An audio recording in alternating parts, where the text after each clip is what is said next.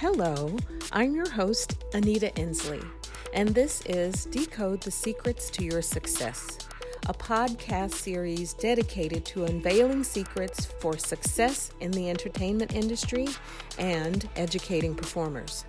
This episode is entitled 10 Sneaky Biases in Grading Performance. My guest today is Chris Endsley, who is a teacher and a professional music director. He has 22 years of teaching in secondary and higher education. His subjects are American musical theater, chorus, and drama. He was department chair for a high school arts department whose musical theater program was featured in the book and online course, Performing Arts Rubrics and Templates. Chris is a 30 year professional music director who has worked over 65 productions in theater from New York to Florida to Texas. As a proud member of the American Federation of Musicians, he has performed as a pit musician in over 45 shows. Chris holds a Bachelor of Music from Baylor University and a Master of Music from Florida State University. Chris, thank you for being with me to discuss sneaky biases in grading performance. Absolutely. It is my pleasure. If you are not show ready, you are not ready. Tip number one Confusing grading with casting. The student you grade does not have to be a viable candidate for a professional or community show you may cast. Student grading is based on the success of the application of the instruction or the note you gave them. Ask this question Did the student incorporate my note? How successful was the application? This bias came to me when you have an instructor or a teacher who is in the profession and they are not adjusting to education. Students don't really have to come to come to the level of uh, they're not good enough for a show, so this affects their grade. Yes, I I think so. I I try not to do that because it's an assignment in and of itself for that particular student. And so what I'm looking for is is there growth in that particular assignment on that if it's a piece of music, you teach them the music, they work with it, you give them instruction, are they taking the instruction are they growing through that? Even by the end of it, they may not be performance ready for an actual production, but they have grown through that piece. And I have I have told students who were going for some sort of an adjudication type thing, I always say, don't worry about the final rating because I know where you started and I know how far you've right. come. I think I agree with that. You have to start with where they started and grade the performance. And if you have a classroom full of students who vary in their ability, an A for student Susie and an A for student Margaret, they might be their end product might be completely different and one is farther more advanced than the other one, but they both got A's because they took your note, they made the application, and they grew. Right. And no matter how advanced the student is, there's going to be room for growth somewhere, and you can measure that. Excellent. Only styles that I prefer deserve an A. Tip number two favoring personal talent preferences. Favorite voice part, timbre, vocal production, and personal temperaments can weigh an assessment. Prior to grading, identify students that don't embody any of your quote favorite things and turn up your fairness meter during their performance assessment.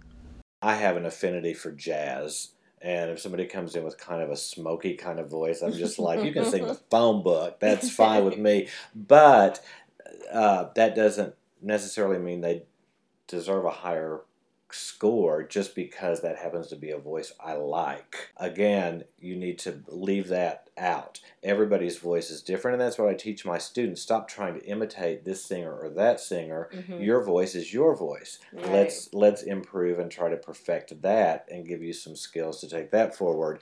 And so in grading the same way, you know, and I have had a number of students, especially where I'm teaching right now, students that haven't had vocal training. And so they mm-hmm. come in and they're pretty raw. But as they take my instruction, all of a sudden these voices emerge that I didn't even know were there. Right. Um, and so those kids need to get a high grade, you know, as opposed to just because I happen to like your voice because you can sing like Al Jarreau, you know, whatever. So, yeah. And also, um, not all roles in shows require versatility, like a vocal acumen where you have a, a two octave range and you have vo- vocal agility and you can do runs, classical runs, or riffs, or things like that. Not everybody has the same skill set, and not every song requires that. I think maybe part of it is knowing what the industry and knowing what is acceptable for that industry. Now, if you're in classical voice mhm, or um, vocal performance, yes, that requires a certain skill set. And if a student doesn't have it, they have to acquire it. right. But then, on the same token, if you have a freshman coming into Mhm. your program and they don't have a lot of vocal training or didn't have access to the vocal training that some students had, they're not these students just because they don't have the vocal production. Right, right. They may have farther to go, but interestingly, those are the kids that you see the greater growth in. Right, right. Than the ones who come in having already had a voice teacher for four years and are already doing all 24 of the Italian arias. yeah, so if you're assessing vocal performance, be aware of what you do and don't like, and don't punish or grade lower students that have qualities that aren't necessarily your favorite. right. How do you grade someone who behaves like a jerk? Tip number three The existence of personal conflicts. That student with whom you have a constant personality conflict is entitled to receive a high assessment if their talent deserves it. When that student performs their assignment, say to yourself, We have never met. Grade that student through a lens that is seeing them for the first time without having any prior personal interaction. This will be fun. That can be a tough one, especially for me. Why is that? I mean, I don't know. I'm not one to judge. But I have a strong personality. There have been over the years students I have locked horns with and just driven me crazy. And anybody who teaches is going to have that student right. in any particular month um, Mhm. that drives them crazy. Um, and I have had to catch myself a few times.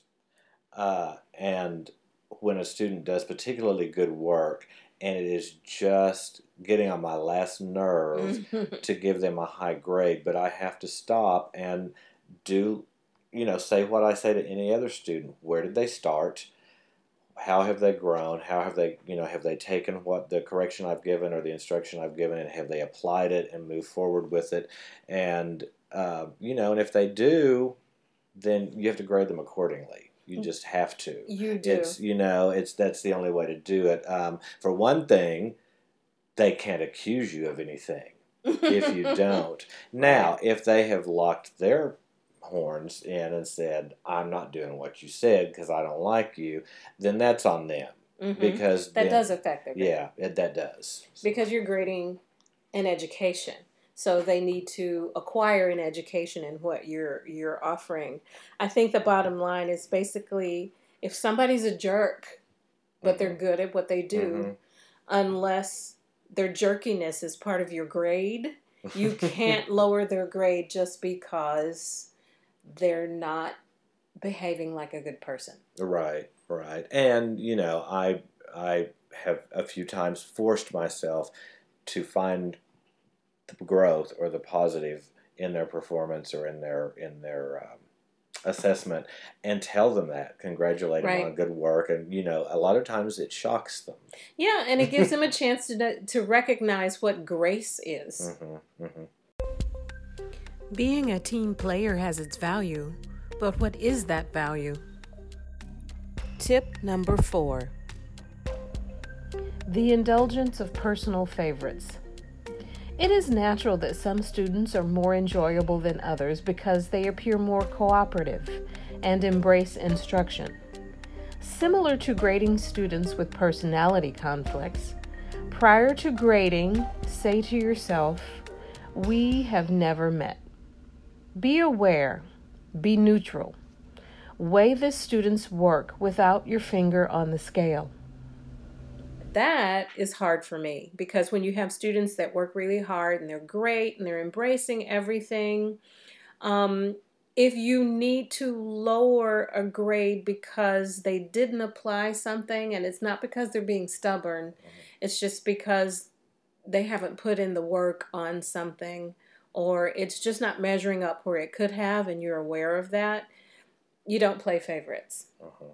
You don't allow them any um, passage like you wouldn't want to allow passage to someone that's not terrific. Uh-huh, uh-huh. I like the students, you know, I just do that work hard and all that. But also because of my personality, I really enjoy the kids that are outgoing and fun and funny and and then talent on top of that. Mm-hmm. Um, and so it's so much fun because we get together and we work and we find things and all that. So I find myself, if I'm not careful, spending more time maybe mm. on that student's mm-hmm. material because they're get going so far and going places that nobody else is and then leaving other ones sitting off to the side going well when's it going to be my turn so i have to be really careful about mm-hmm. that the uh, other thing though in on that that came to my mind is i tend to if i have a student like that that i really enjoy working with and we click and we're working on all cylinders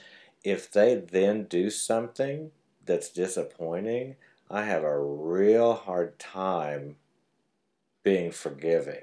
Oh. Because it's like, wait a minute, you can do all this and, and we've done all this work together and now you're going to turn around and act like that or you're going to say that or you're going to come in unprepared and all of a sudden I think I'm a little more harsh mm-hmm on them than the mm-hmm. ones that I have had to train how to do the work and how to come in with their music instead of leaving mm-hmm. it in their backpack and that kind of thing. So I have to be real careful on, on mm-hmm. that because if they mm-hmm. disappoint me, mm-hmm. It doesn't make me happy. I have to say this though, I want to throw this in, and I may need it to have thrown it in on tip number three as someone who's been in casting or worked and you work in the in the professional mm-hmm, arena mm-hmm. as well if you have someone that's petty and stirs up a bunch of mess and they're really good they don't get the bone yeah you know in a yeah. professional situation they don't get sometimes what their talent deserves because you don't want that petty mess in the production of a show that you're spending a lot of money on. Right. So there is that. So sometimes someone that is amiable, hardworking, and maybe their talent doesn't measure up to the person in front of front of them in line who is a complete jerk, but you know that person is going to be with you throughout the production mm-hmm. and be cooperative, hardworking, mm-hmm. and easy to get along with, mm-hmm. and forgiving to the artistic team when they need to scrap everything and change their mind and start all over again. Right. So sometimes it does pay, um, pan out better for the more amiable person than the jerk. True. Yeah. Looks aren't everything. Tip number five the degree of physical attractiveness. It is common knowledge that physical attractiveness affects judgment. This can weigh into the grading process as well. In the classroom, guard against being swayed by the presence or the lack of physical attractiveness. Just grade the work. I don't know that in the classroom, in, a, in an educational setting, that I'm as swayed by the physical attractiveness mm-hmm. as much as I am if a student comes in with a sparkle in their eye or uh-huh. they're eager. That draws me in, mm-hmm. where sometimes that causes me to overlook. I don't want to say ignore because that sounds more intentional and mm-hmm. it's not intentional, but overlook mm-hmm. the shyer student or the withdrawn student. Right who we do get into that. Yeah, and so that's that's where I think you know I have to guard against it is the ones that come in and they're all talking, they're excited. Oh my gosh, I found this song and la la la, and it's like, oh, you know, great, let's go. And all the while, like I said earlier, this this other student is just quietly sitting, waiting their turn, and doesn't ever get it. Mhm. Um, so I that's that's my, I think, attractiveness meter.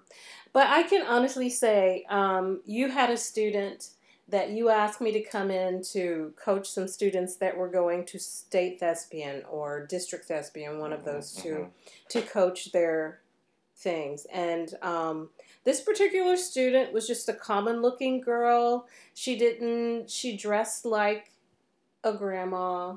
She had glasses. And, you know, she wasn't like the other teenage girls, all fluffy and fixed and all that, but she was really, really talented. Yeah, yeah. And she um, embraced the coaching and she applied it. And I hear from you when she got to this competition, Mhm, she really applied it, and her Mhm. scores were really low. And you were convinced it was because of the way she looked. Right, and and interestingly, I know exactly what situation you're talking about, and interestingly, even um, some of the other people at the school came in to listen to the kids before they went, and they were marveling at her voice and her level of talent because they'd see her around school looking the way she looked And they didn't and expect. just did not expect that at all. Yeah, and yes, I do remember that, and I I was really put off by that because the scores were considerably lower than I felt like they should have been, and I thought it was Simply because of because how of the she way looked. she looked. Yeah, And um, I am also aware of of people that go the other way. Um, people who are um, commercially ready, hmm and I call it when I'm casting, I call it Hollywood good looks. hmm hmm Um, and they have that, and they're put together, and they look really nice. Um, I have seen people that don't like that right. and they punish that. Um, and that's unfortunate as well because the professional industry, um, when someone is highly marketable and they're looking for their ingenue in their big commercial production, that is the kind of person they're looking for. Right, right. And if the talent is there and the looks are there, you know that should ha- that they should get what the the good grades or good good scores that they deserve as well. But yes, lack of or physical or the presence of physical attraction, you really need to guard against right, letting that bias you. Hidden treasures bring great value. Tip number six Dismissing plain features.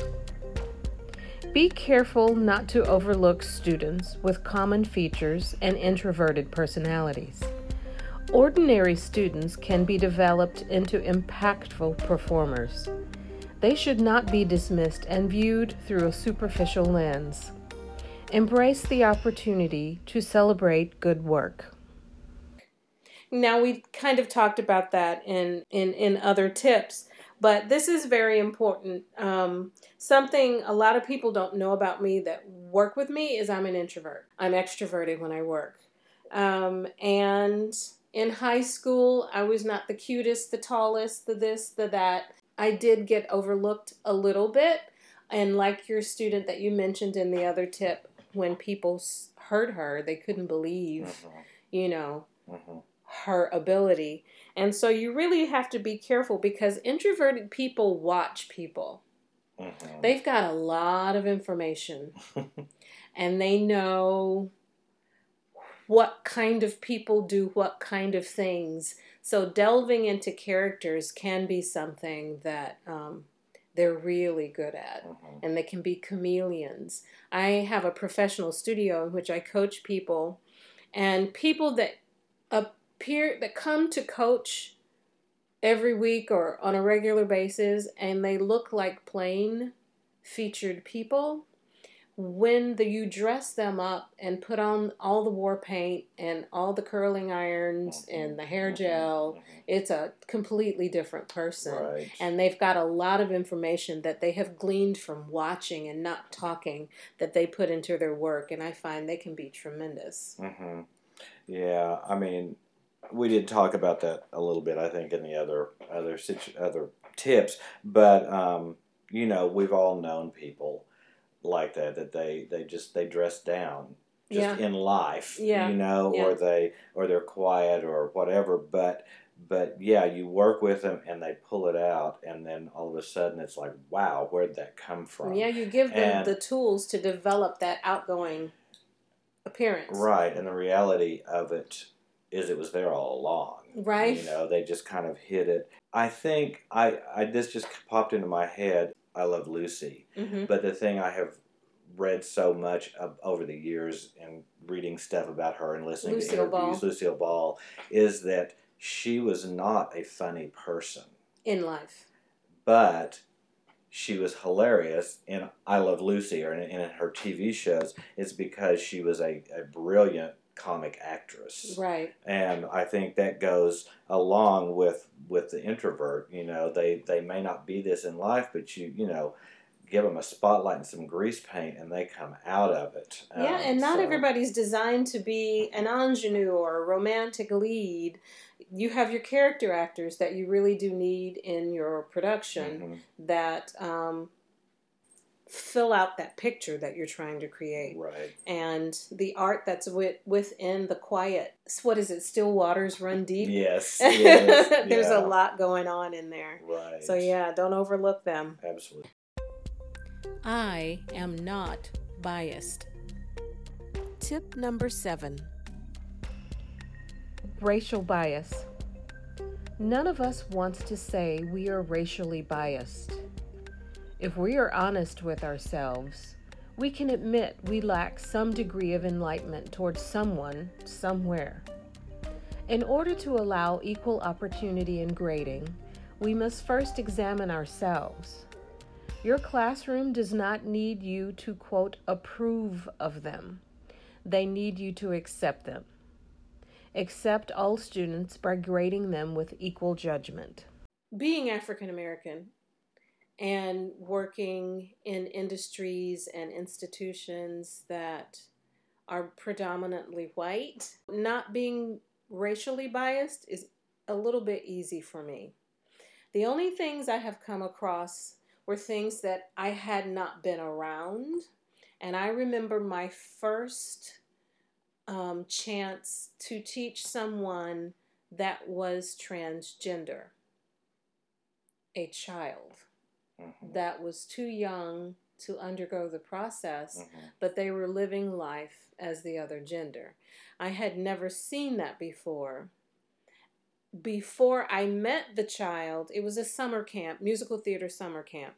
And before I met the child, my mind kind of raced and it was like, what? And this was a while ago. I can say Mhm, this was yeah. maybe 20 years ago. Yeah.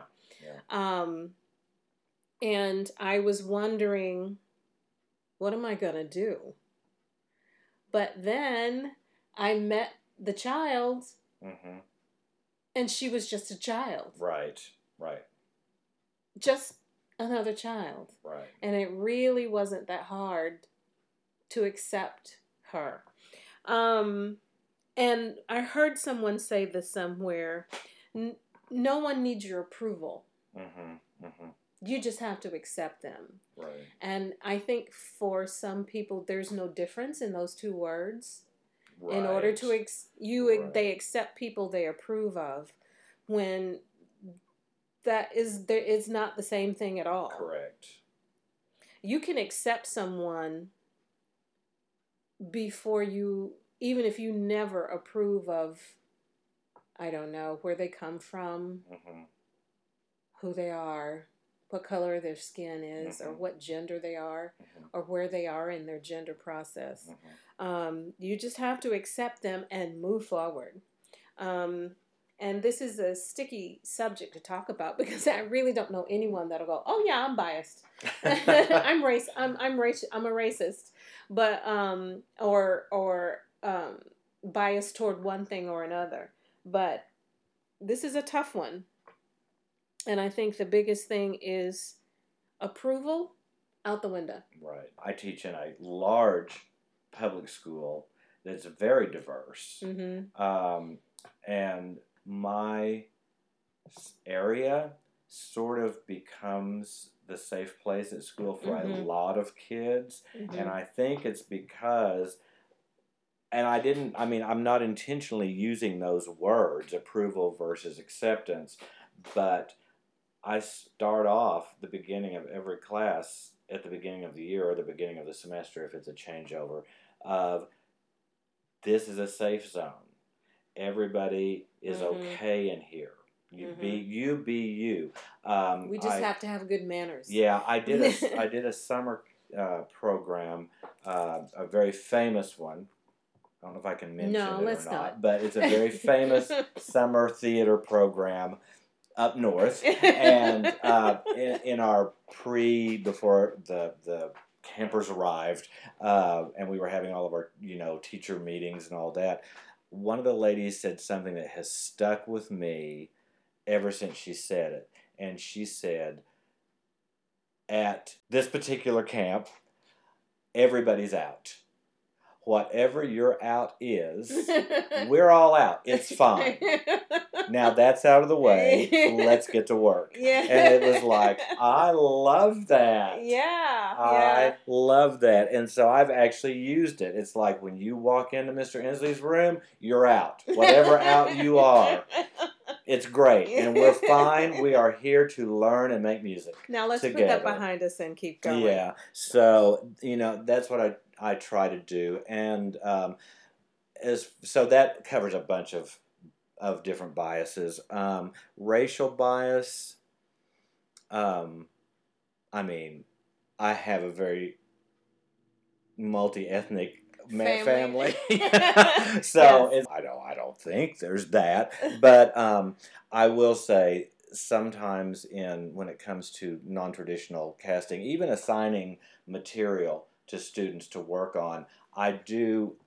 I, I maybe I'm a, maybe I'm old or a traditionalist or whatever, but sometimes I do have to intentionally break out of some of those uh, racial stereotypes or traditions in material right. and roles and assigning different things to different students. Well, with blind casting you know. now, you can do pretty much anything right. except material where race is germane to the plot. Correct. Right you have to be this particular ethnicity in order to do this because the story doesn't work. Right, or it's actually a line in the script. Yes, right. yeah. Right, yeah. exactly. Beware of the green eyed monster. Tip number eight exercising envy. Some students are more talented than we, the instructors, are or were.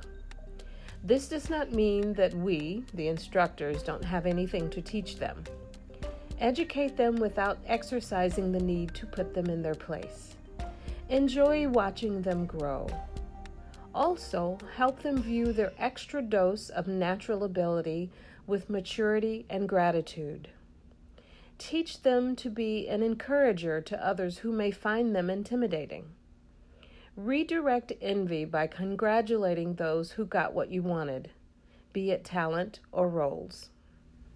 This is just the truth.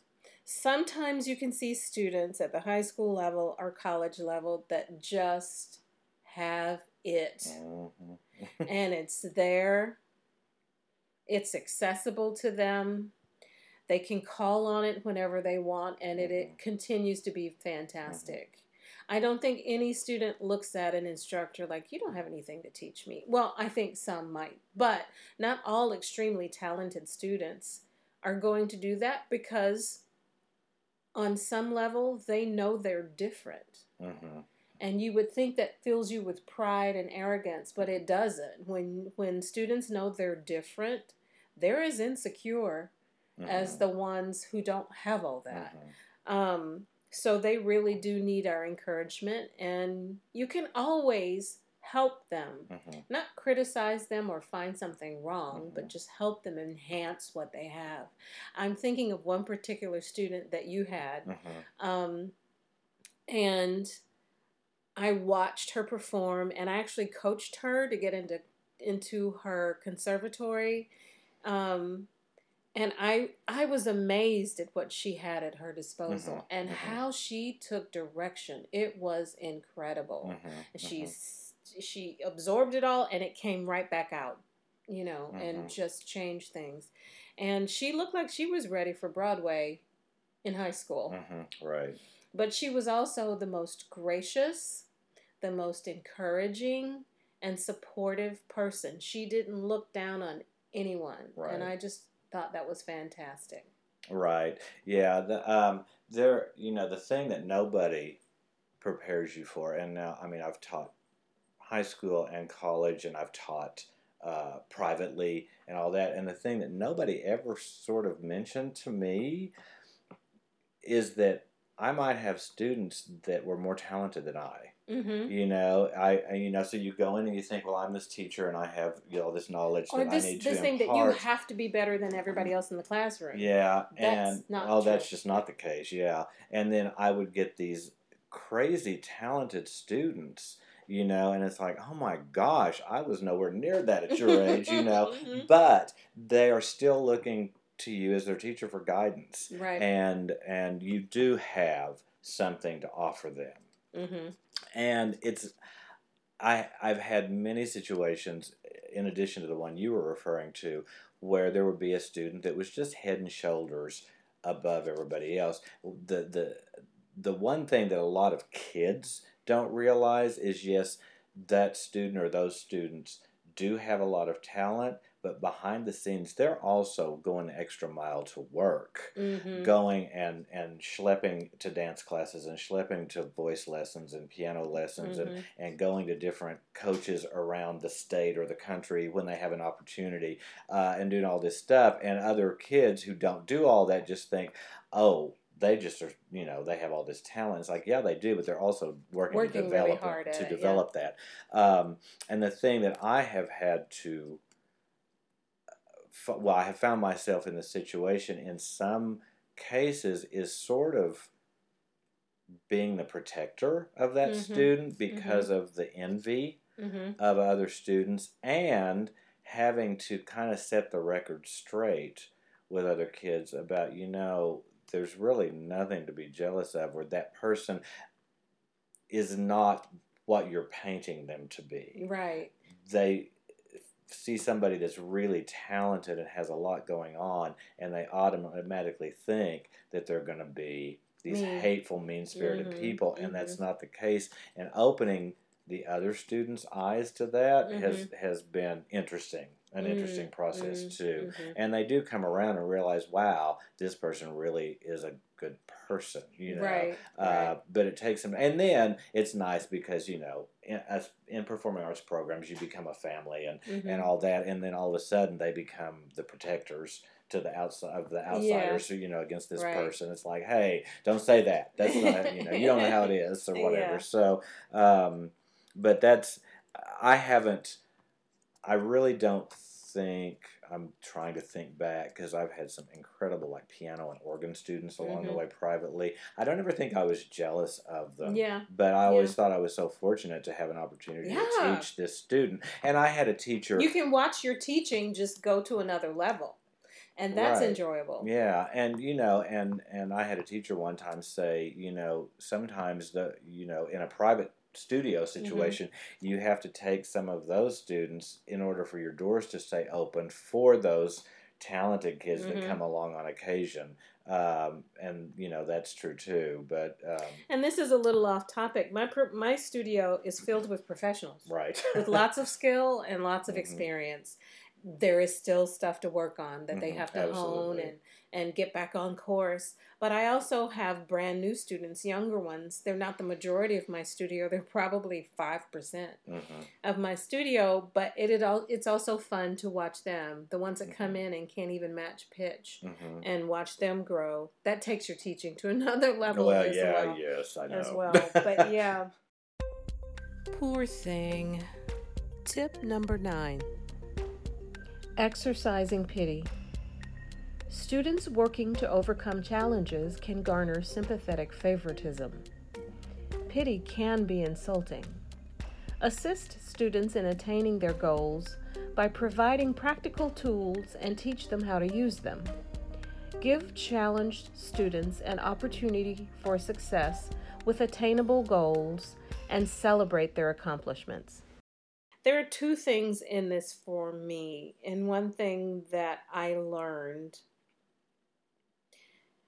challenged students don't view their challenge as you do, as someone without their challenge. Mm. So pitying them is insulting, whether it's mental or physical. Mm-hmm. Not everybody in a wheelchair feels sorry for themselves, mm-hmm. or anybody with learning um, disabilities wants to feel sorry for themselves. So it's really bad for you to exercise that and go, oh. Mm-hmm. And so, in turn, if you want to talk about skill sets or learning challenges which affects the talent development don't give that student something they can't do because everybody else has has you're giving everybody else material on this level mm-hmm. and you pick something more attainable for mm-hmm. your challenge mm-hmm. student um, that's not pitying them that's giving them something that they can do that they can be very successful mm-hmm. at right um, so that's where i was coming with with this tip is you want them to look great, not giving them being fair. And it's like, well, everybody has something from Les Miserables, or or you know, I don't know, pick mm-hmm. something. Mm-hmm. But you find a nice song from a golden age musical that is strophic and easy to easier mm-hmm. to sing mm-hmm. and something they can produce and their product will be as dynamic as the other students. I think that's very important.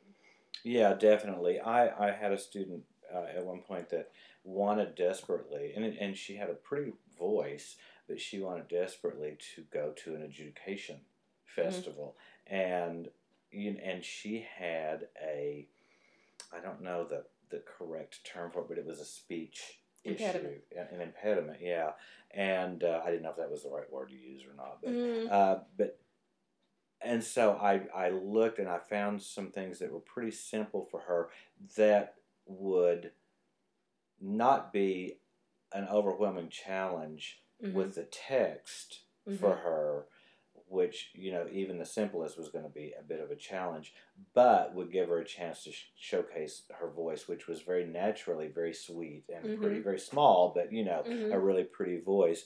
Um, but what I ran into was another student who is highly I, I can't say was highly skilled but because she, she was working on it but had a natural ability and so she heard this other student sing this kind of simple song in a rehearsal and she was like wait a minute you said we had to do a song in a foreign language. Why am I having to learn this? and, I, finally, you know, had to talk her down off the ceiling, and in in a nice way, in a kind of a roundabout way, but yet she got it. She picked up on the fact. To whom much is given, much is required. and to others, it's a process. So we start where they are, right. and don't give them more than they can handle, so right. they're not embarrassed or yeah, upset, you yeah. know. And she got it, but that was the issue I had because the student was just thrilled to be going, and she didn't care that her song was simple, and you know, and she was just singing it. But this other one, it was like, you know, okay, sister, listen, here's how it is, you know. Calm down. Yeah. Very good. Yeah, exactly. Some of these students don't like me. Tip number 10 Absorbing flattery. Charm and excessive compliments can be very effective in gaining approval. Resist absorbing or needing compliments. Psychologists identify excessive compliments as flattery, which is a form of manipulation. Wake up to the difference between the expression of genuine appreciation and flattery. Develop a personal standard that includes healthy boundaries concerning the need for students to demonstrate their approval. I have seen um, sometimes in my peers, and of course not me, but I, being human, I'm sure I have a degree of it, but I've seen how some instructors just absorb excessive praise. And any student that's not engaging in it, they really come up with this unfounded perspective that they don't like them as a teacher, and therefore they're not going to be cooperative and they're not going to do this. And it's simply because this person is not praising them as much as the other students. They're just sitting back you know mm-hmm. and and just listening and watching. And that can be very dangerous because you're imposing some a perspective on a student who's just being probably what they should be mm-hmm. um, and that can be dangerous but you know i think instructors need to have develop some self confidence that they're doing what they need to do, and they don't need to see a sign of approval in the eyes of their students in order to feel like they're doing a good job or giving right. a good product. Right. Yeah, and you know, I deal primarily with high school students in my teaching, although I have with college as well, and that's they're not much different. uh, because they're all when it that, comes to this, they're all on that journey. But um, there is a line that can that gets crossed sometimes into mm-hmm. that flattery. It's meaningless. Mm-hmm. Um, I tend to find it a little off-putting. Mm-hmm. Uh, because they come in and if the first thing the same student says to you every day, "My, I like that shirt. That is a great shirt. Oh, that you look so nice today," and it's on and on. And it's, it's like pattern. After a while, it's like you don't mean what you're saying. You just can't think of any other way to greet me, you know, or you're doing it for whatever reason. And um, I think you really can tell. You can tell if a student is manipulating you mm-hmm. by flattering you or covering or up truly, something about themselves. Yeah, or they're truly, you know, being appreciative complimenting you mm-hmm. about something you've done or helped mm-hmm. them out. Uh, one of the things I was thinking about was you notice that a student appreciates what you're doing truly mm-hmm. mm-hmm. when all of a sudden they're help or not all of a sudden but they become helpful they're the one that helps it makes the other kids shut up mm-hmm. when you're trying to say something or they're the one that you know it's like oh, where did I put my thing? They're the one up. Look here, it's right here. You know, because mm-hmm. they they they get to know you and the way you work and all that, and there it's it's more complimenting by doing by actions. Yeah. And showing that appreciation. Or working hard. Yeah, and then and of course just the working hard and and listening to what you say. I find that more working in the profession. That they become there there are people that are they think by flattering you mm-hmm. it's going to endear you to them and thus give them the role or give mm-hmm. them the job. Cast them in the show. Yeah, and but with me, it's it's really off-putting. Mm-hmm. And I think as instructors, we need to develop a level of self confidence where we deliver our instruction without it being so insecure about mm-hmm, ourselves mm-hmm, mm-hmm. and and that we know that we're prepared and we're giving the students what we need and we don't need them to go yes, amen. This was fantastic. Right, you right. know that that your product is good enough, and you don't need praise to continue mm-hmm, doing mm-hmm. a good job. Right. Well, thank you so much. Certainly. For discussing this with me, and I look forward to seeing you in another podcast. Okay.